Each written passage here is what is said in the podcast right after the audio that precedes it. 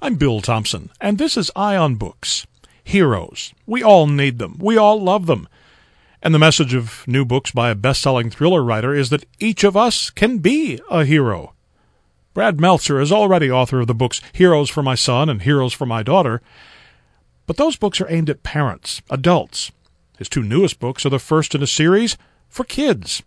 I Am Abraham Lincoln and I Am Amelia Earhart are Brad Meltzer's foray into children's books, a genre he'd always longed to be in, and his enthusiasm for these stories is infectious.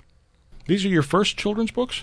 First true illustrated children's books. Yeah, we did Heroes for My Son and Heroes for My Daughter, but these are the first that you actually, you know, kind of read with your kids and have pictures, like a picture book. I gather this has been something you've been looking forward to for a long time. Yeah, you know, um, listen. One, I love children's books. I, I when I was in college, I had a teacher who taught a class called it was really called writing children's books. Uh, the most, I guess, easily descriptive title of all time. And I took the class, loved the class, and then when the semester was over, instead of taking another class, uh, I went back to her and I said, "Can I take the class again?"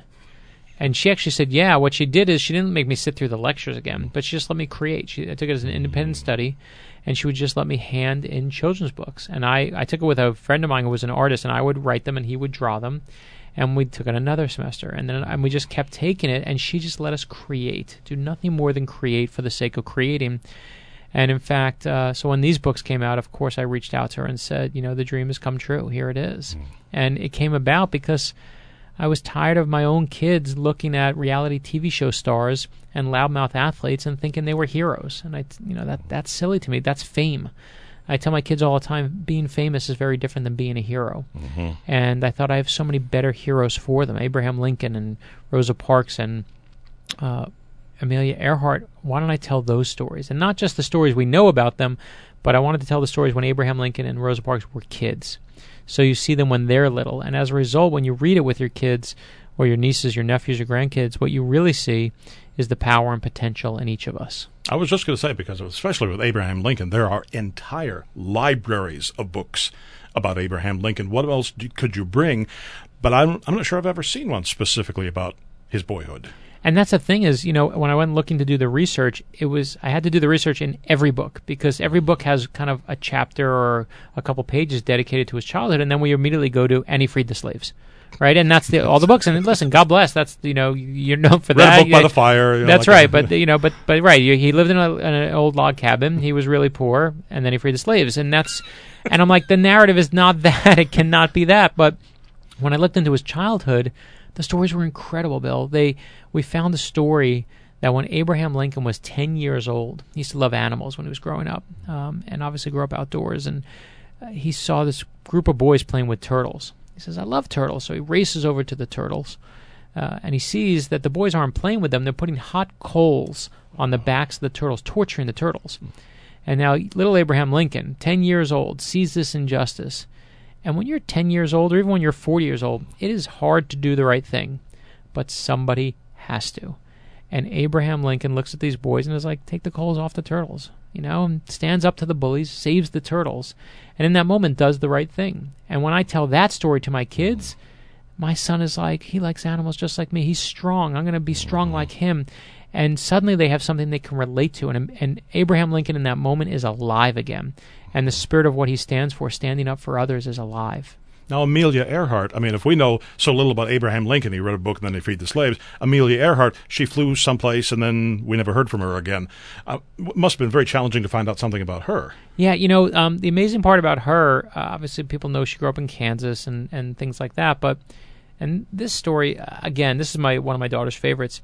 I can tell my daughter that Amelia Earhart flew across the Atlantic Ocean and, you know, she should be, we should be amazed at that but my daughter will kind of shrug and be like, "Dad, everyone flies across the Atlantic Ocean today. Yes. You know, like what else you got? and, you know." And I'm just, but when I tell her, and this is a true story, that when Amelia Earhart was seven years old, that she built a homemade roller coaster in her backyard. Okay, this is true. She took a, a, wooden crate, she put roller skating wheels on the bottom of the crate.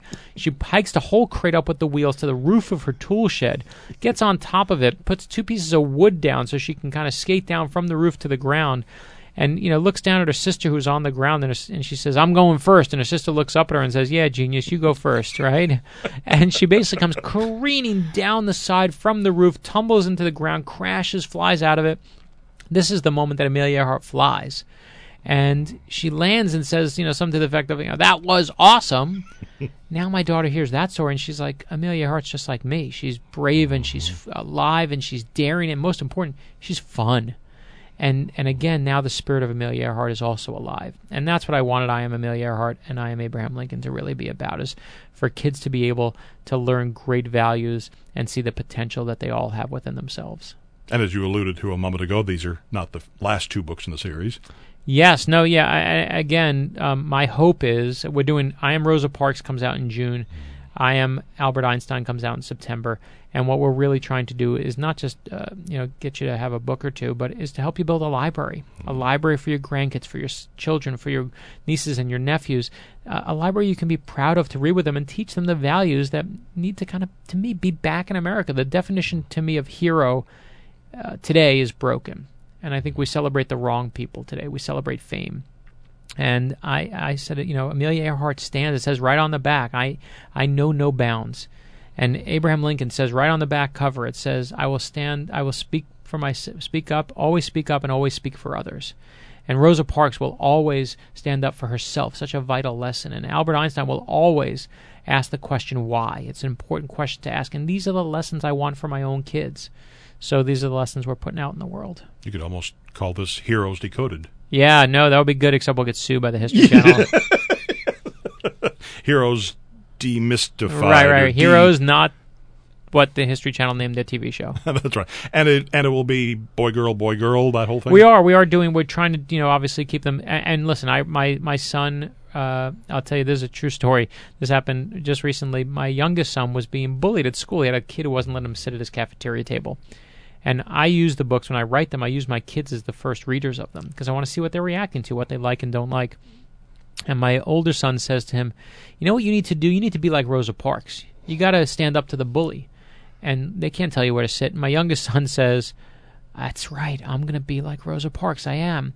And, you know, my wife is telling me the story with like tears in her eyes. I'm like, Oh my gosh, it actually is working. And I'm like, No one will ever tell my son he cannot be an elderly black woman.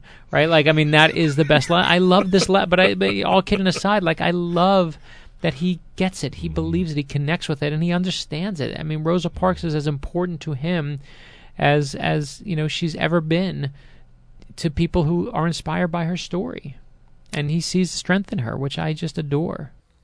I am Amelia Earhart, and I am Abraham Lincoln by Brad Meltzer are published by Penguin Young Adult with Eye on Books. I'm Bill Thompson.